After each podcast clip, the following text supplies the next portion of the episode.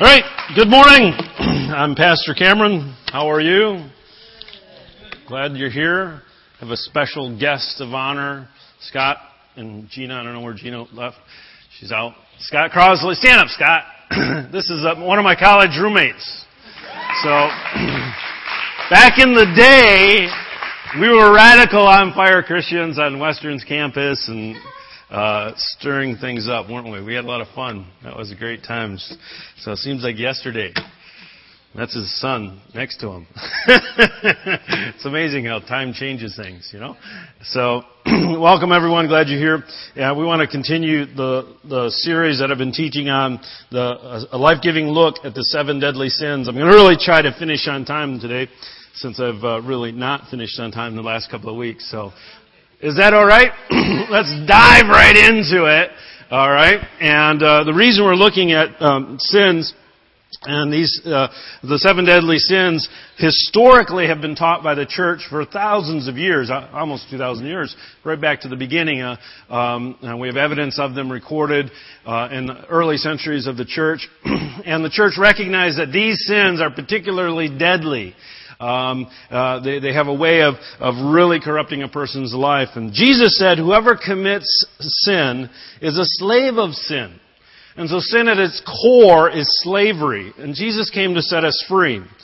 But if the enemy can convince us that sin is not an evil master that keeps us in bondage, but a friend, or maybe, maybe just it's our little weakness, See, if we can be convinced that a particular sin is not the evil overlord it really is, then we will not walk in the freedom that Jesus Christ came to offer us. in the book I'm using as a resource, turn down a little bit, will you? Um, uh, there's a quote, it says, Sin is the refusal of human beings to let God be God.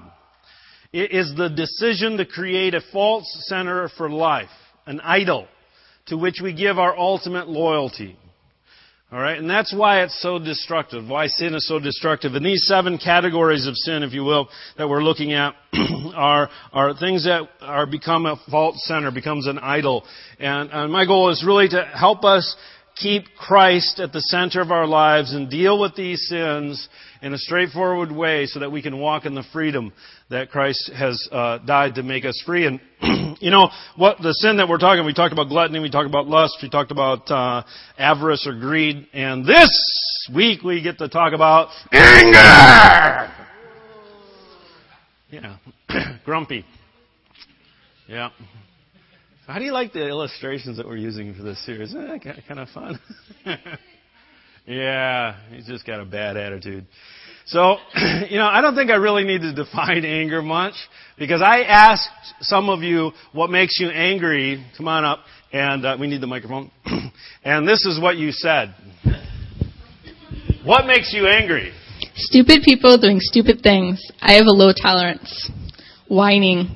This person's spouse said people complaining about people whining. And then somebody else said people whining about people complaining. And then the spouse replied, now I'm confused about what I was angry about. That really makes me angry. This um, from Facebook, by the way. uncooperative computers and internet, rude drivers and injustice in any form, people doing bad things to children, my pride, people who have no desire to learn. I make myself angry. It's a choice. Mm. Fear, broken pride, and a hard heart are a few of the are a few of the ingredients for anger. On a bad day, when I don't accept the things I cannot change, anything can make get me angry. Mostly, I get angry about something I see in others that's actually in me. The very hand of God that comforts us is the same hand that comforts our enemies. People, cowards, who take their anger and resentment out on innocent children. People who have ulterior, utter disregard for the feelings of others and the pain and brokenness they cause in their wake. People being judgmental against other people without taking time to truly understand and help the other person. Angry birds. They make me angry. Actually, it's the pigs who stole the birds' eggs. That makes me the angriest. My, my son Lewis understood that one perfectly. Some, how many understand that one? Read, read it again. Angry birds. They make me angry. Actually, it's the pigs who stole the birds' eggs. That makes me the angriest. It's an inside joke. Just go on. Passivity. Less and less, hypocrisy tops the list when the pot calls the kettle black. One of the greatest satisfactions in life comes from getting things done and knowing you have done them to the best of your ability. When I don't get this done, I'm angry. Abortion, socialism, ungodly taxes, lack of empathy. Was that? Was that? All right. Very good. Thank you, Hannah. Give her a hand.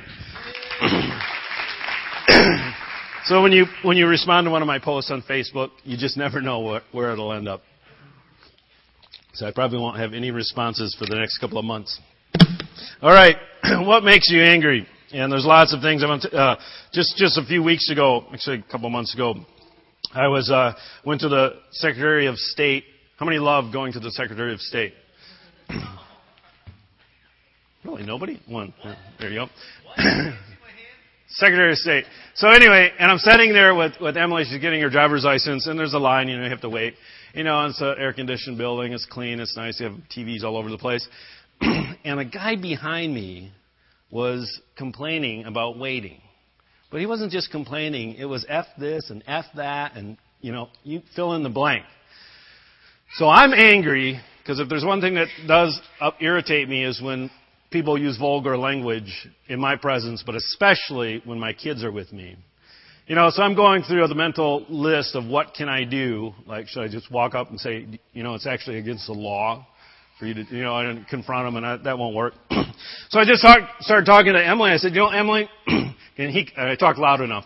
So, hey, Emily, do you know that some people, in, in fact, there are tens of thousands of people in refugee camps in several different places in the world. There's refugee camps in Asia and Africa where people live their whole life in a refugee camp. And I actually read an article not long ago where there's refugee camps where people have grown up in the refugee camps and are now, now adults having children.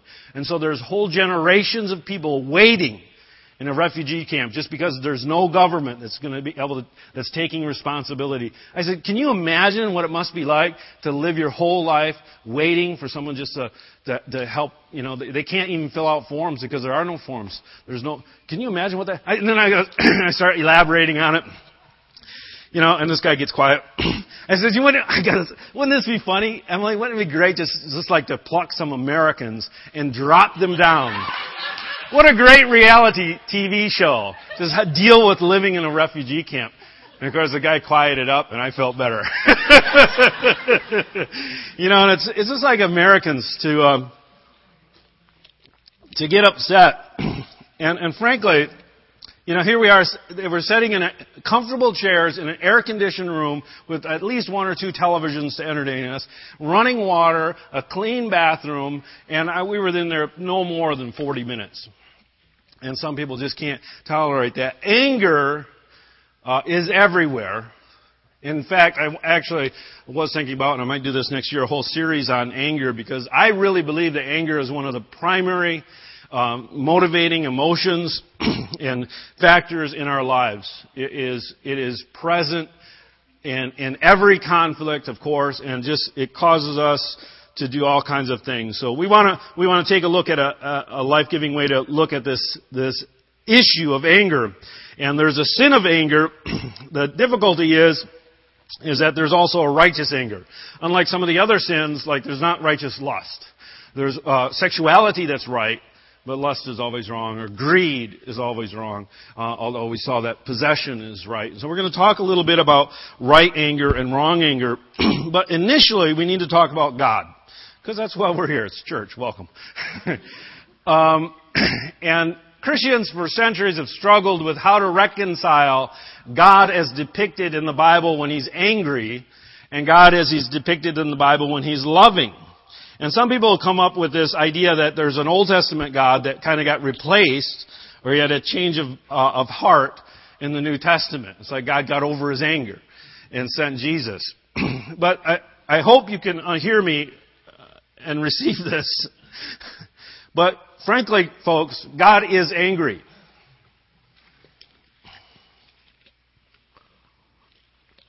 He really is. And there's no way to like skirt around that issue. The difference is that God's not like us. All right? And so when we get angry, we misbehave. When God gets when in God's anger, he doesn't misbehave. Let me talk about this for a little bit.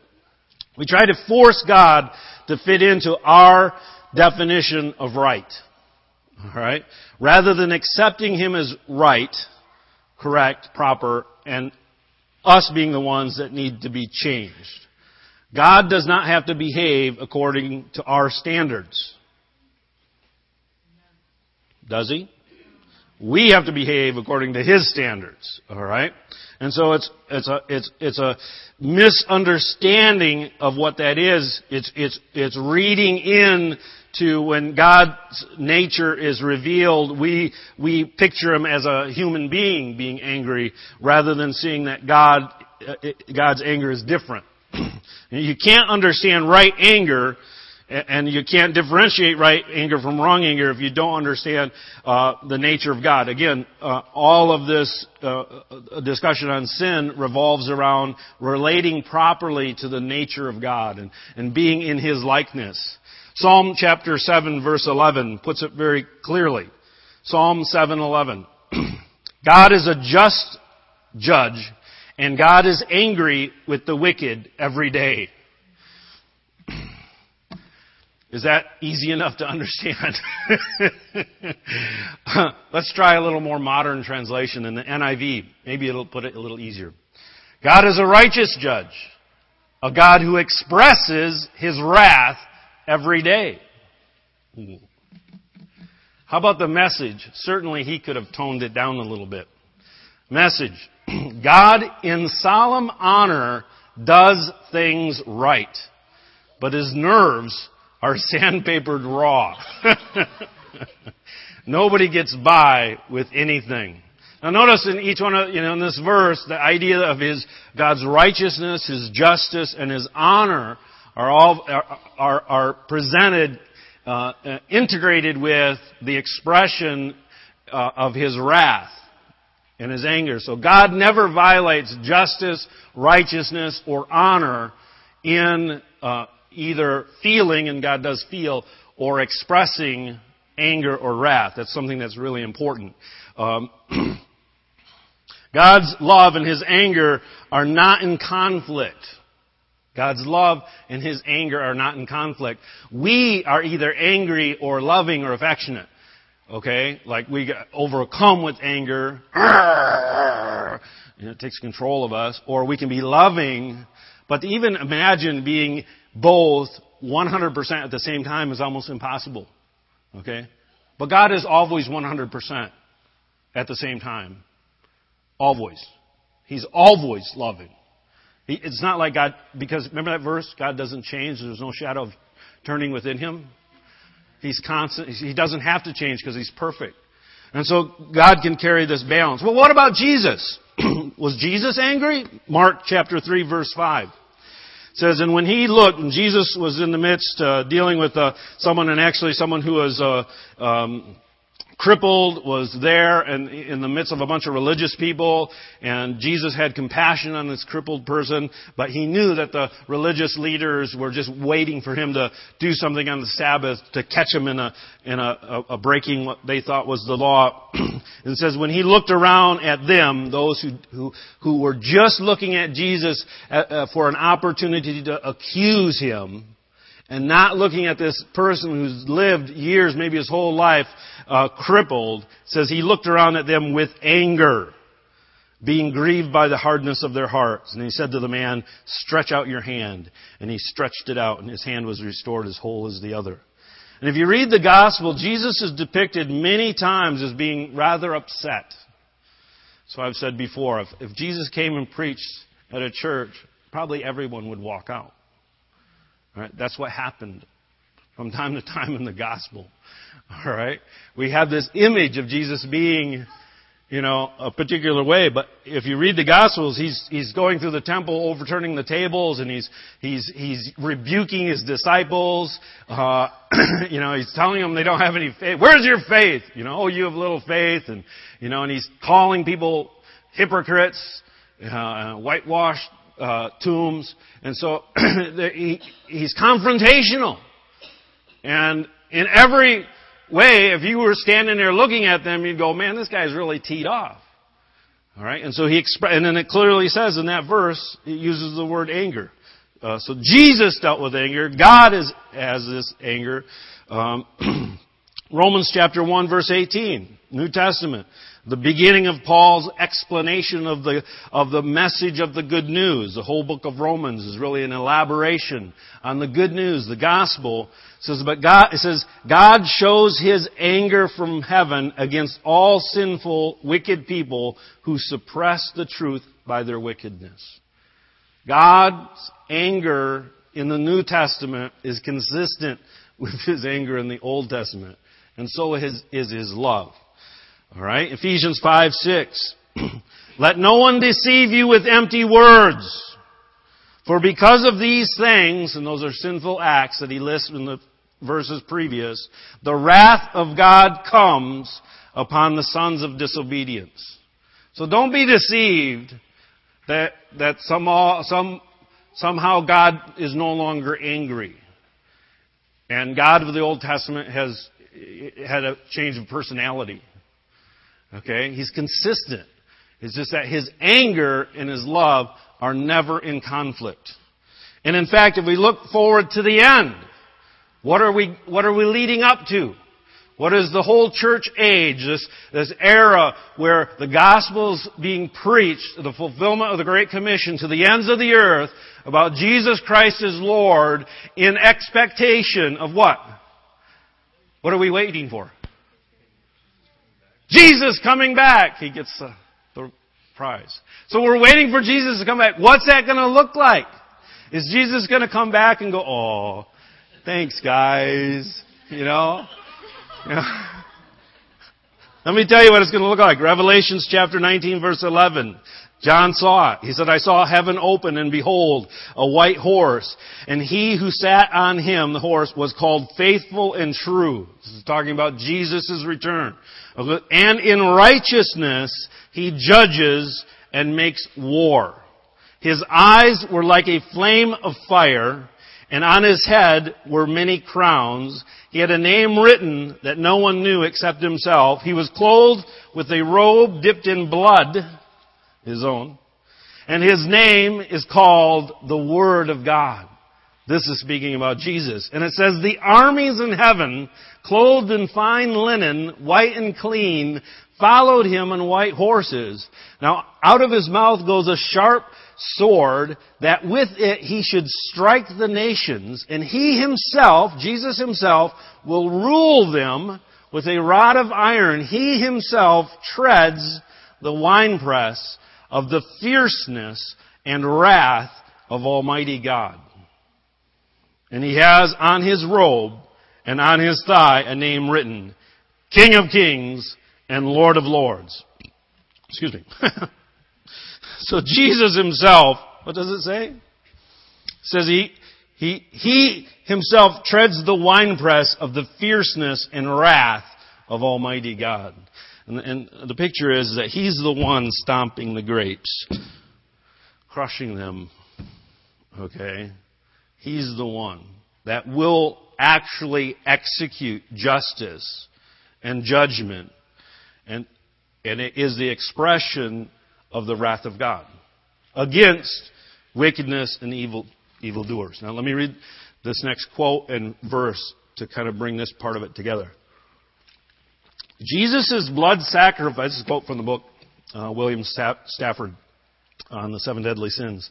Jesus' blood sacrifice of himself, you see, because he was clothed in a robe stained with his own blood, he came and took the brunt, okay, of all the punishment of all sin, so that no one has to endure the wrath of God if they merely accept him as Lord. He provides a way out. That's God's mercy.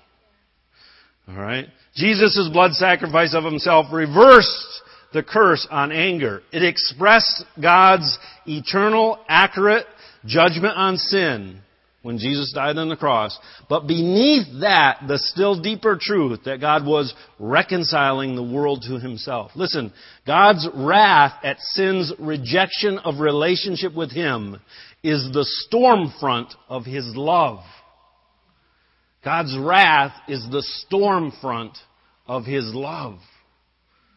Alright? God's anger is born from His commitment to the relationship that human sin denies. God's anger is born from his commitment to the relationship that human sin denies. So God's anger is unlike our anger. Romans 5, 6 says, well, when we were still weak, at the right time Christ died for the ungodly. Indeed, rarely will anyone die for a righteous person, but though perhaps for a good person someone might actually dare to die. But God proves His love for us, and that while we were sinners, Christ died for us. Much more surely then, now that we have been justified by His blood, we shall be saved through Him from the wrath of God. Okay, so there's a constant.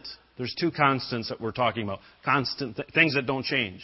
There's the wrath of God that doesn't change and the love of God that doesn't change. And we're saved from the wrath of God that is coming by being uh, enveloped in the love of God expressed through the person of Jesus Christ.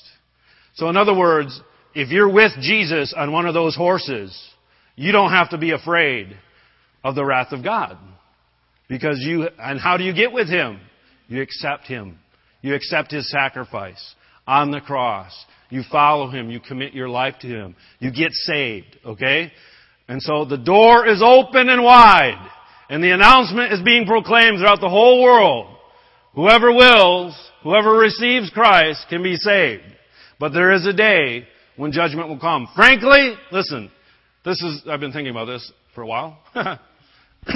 I wouldn't like a God who wasn't angry. And I don't think you would either. Because when you see some of the suffering and injustice in this world, when, when, I read reports of, because of tribal wars in Africa, one tribe will go into another village and cut off the arms and legs of all the children. And they live, lots of them live. You can go to parts of the Congo right now and talk to these children who have no arms because uh, God should be angry at that. Alright? And we need to understand that God, that there will be justice. And it will be an expression of His love. Alright? It's, it's consistent with His love. We, listen, in Christ the wrath and the love of God are brought together in perfect balance and unity. His love does not diminish His wrath, but His wrath doesn't diminish His love. And that's hard for us to understand. But we need to, under, we need to, we need to realize that there is a righteous justice and, place for anger and wrath, but it doesn't compete. When we're looking at God, his, his love is equally available. Does that make any sense at all? All right. the problem is, is that unlike Christ, we have a difficult time balancing love and anger. We get confused and out of balance. We, anger comes as an emotion and it throws us off. Right, and so we, we, we don't act in just, we don't act justly or in righteousness or in honor. We act in injustice. We get upset. We over, we blow out. and that's why in Ephesians chapter 4, 26, it says, Be angry and do not sin. Do not let the sun go down on your wrath, nor give place to the devil. So, um, so then it goes on in verse 31. It says, Let all bitterness, wrath, anger, clamor, and evil speaking be put away with you with all malice. And be kind to one another, tender hearted, forgiving one another, even as God in Christ forgave you. And so, there is, the, the Bible is very clear here. It says, Be angry and don't sin. Alright? What does be angry mean?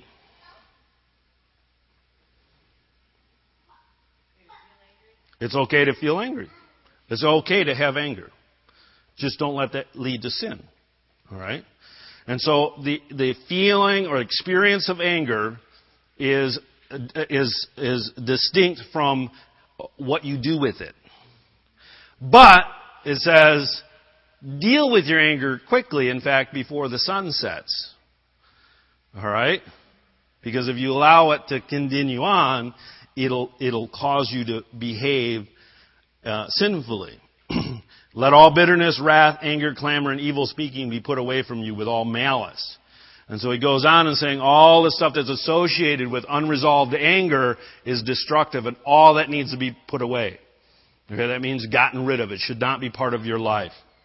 So at, at the very least, be angry and sin not is a recognition that anger and our response to anger are two separate things. That it's okay, people, to feel angry or even to be angry at, at, at the proper things. But we need to learn how to respond so that we don't end up in sin.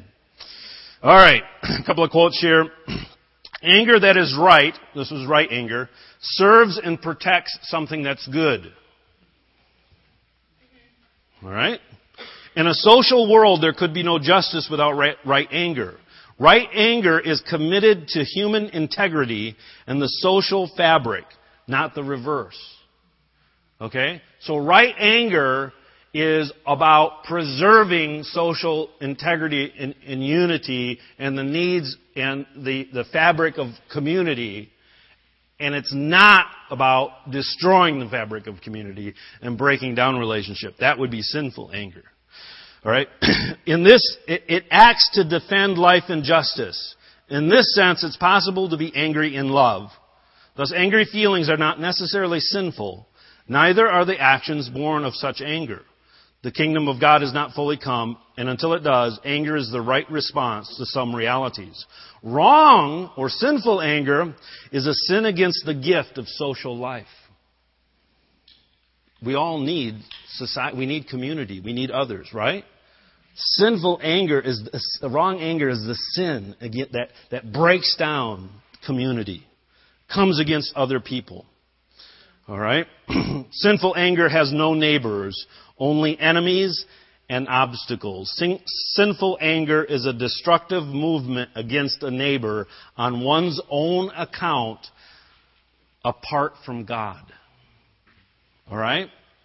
It's when you react in anger to defend yourself and God's not in the picture. Excuse me, God, I'll take care of this. you know? That's sinful anger. And that's, that's destructive. Let's see here. Sin, sinful anger is the weapon of the false self seeking its own goals by destroying its neighbors. God's anger is not like that. His wrath is a response to human lies about Him. Its main purpose is to establish the, the truth and thus the ground for new life. Alright? His anger is against deceit and injustice so that people can live in love and community. Our sinful anger, when we respond to anger inappropriately, breaks down community, breaks down others uh, out of a perceived defense for ourselves or an inappropriate reaction to injustice. Wrong anger occurs when deciding what is right is not left to God or to anyone else. We take it into our own uh, to decide what's right. And anger is also, therefore, a sin against God, not only against our neighbors, when it makes the self the absolute center and displaces God. So again, that's a form of idolatry where you're the ruler. I got, I got thinking about this. Oh, I can't believe I'm almost out of time. You know, it's this idea that we want to be like God, and that's back to the original sin. As, in, as opposed to being submitted to the lordship of God and allowing God to enter into our anger and lead us to resolve the anger in a productive way. All right? And that's the difference between right anger and wrong anger. I want to share a few things about how to respond to anger in a way that will lead you to freedom and not into more bondage. Are you ready? We're going to whip through these quickly. Are you ready? Is anybody here this morning? Okay, first thing to do, when you when there's anger, acknowledge it.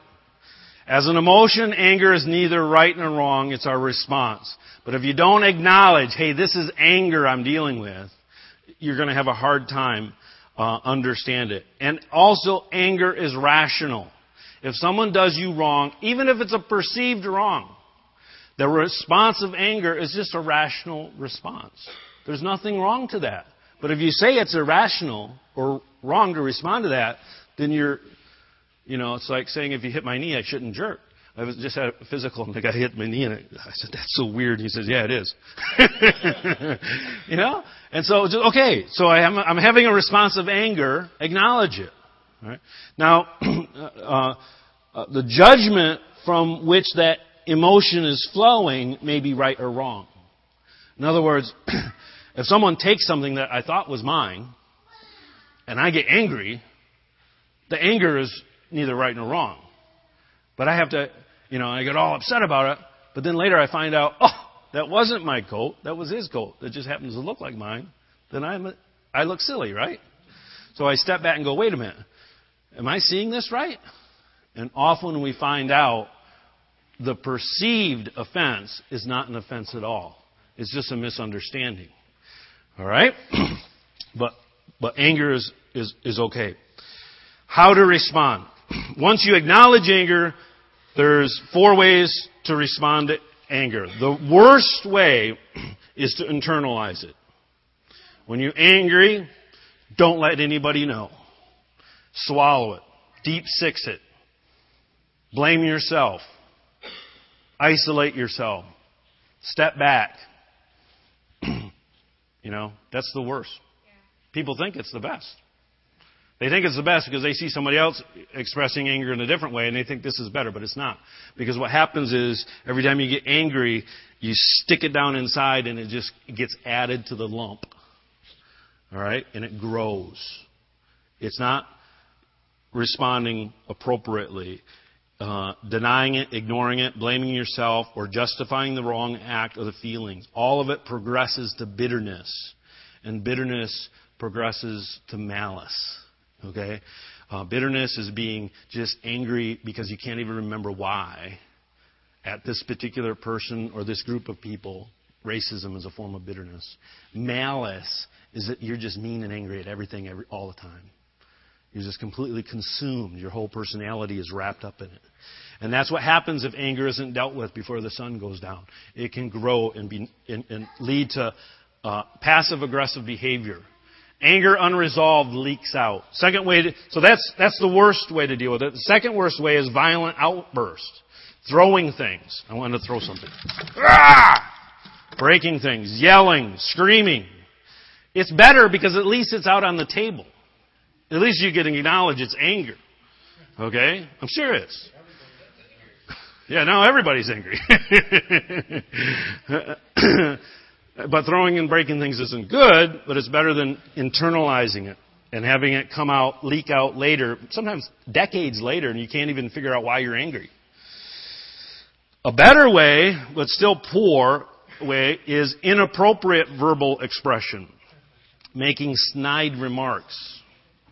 You know, there's always a little mm, sarcasm, name calling, crude humor. At least no one's getting physically hurt. Nothing's getting broken.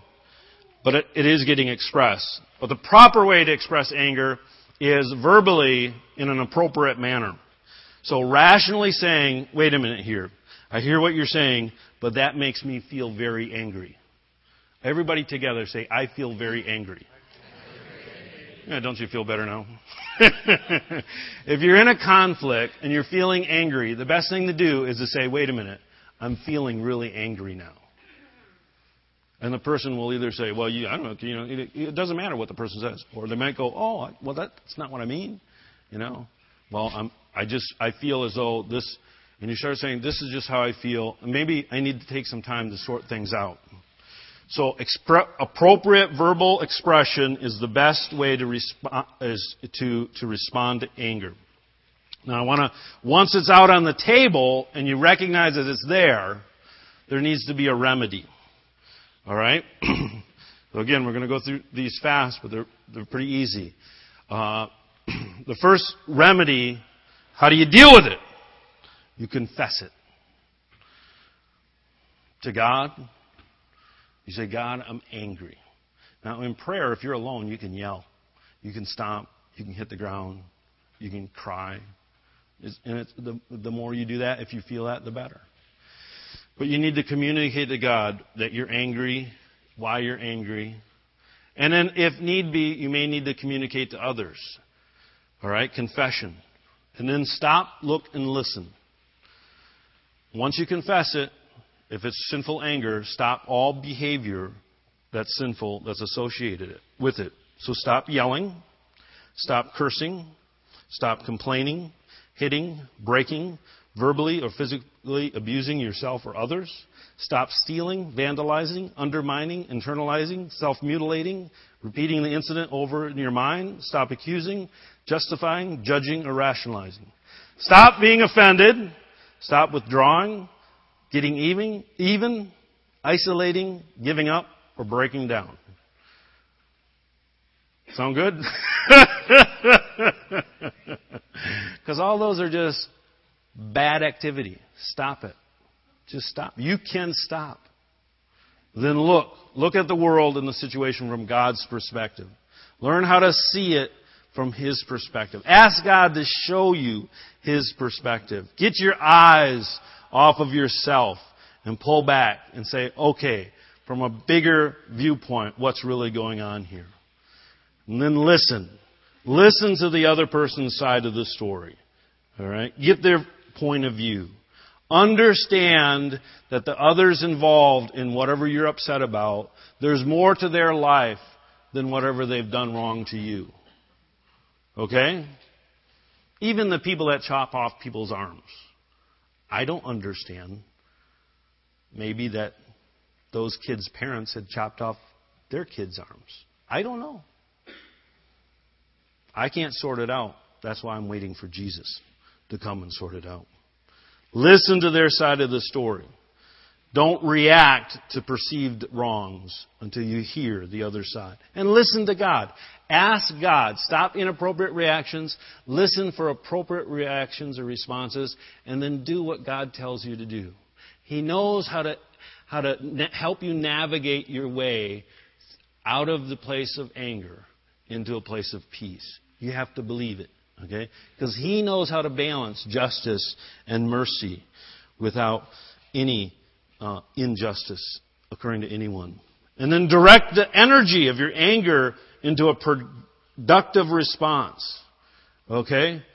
Use that passion to produce godly change in you and in the circumstances. Alright? And anger has incredible power.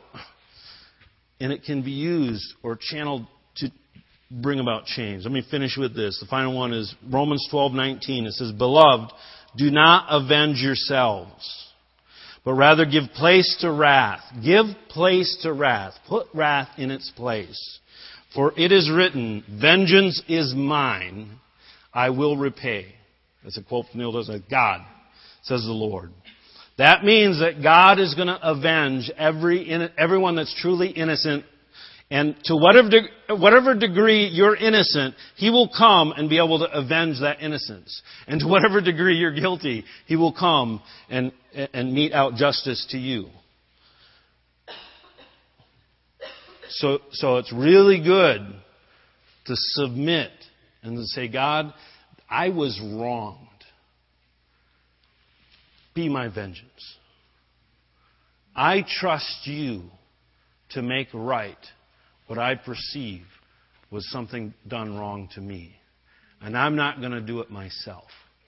I'm going to give place to my anger and say, Jesus, you're going to deal with this better than I. I trust you to deal with it. Okay? And, and there's an incredible breakthrough when you're able to transfer. It doesn't deny the feelings of anger or the desire for getting even.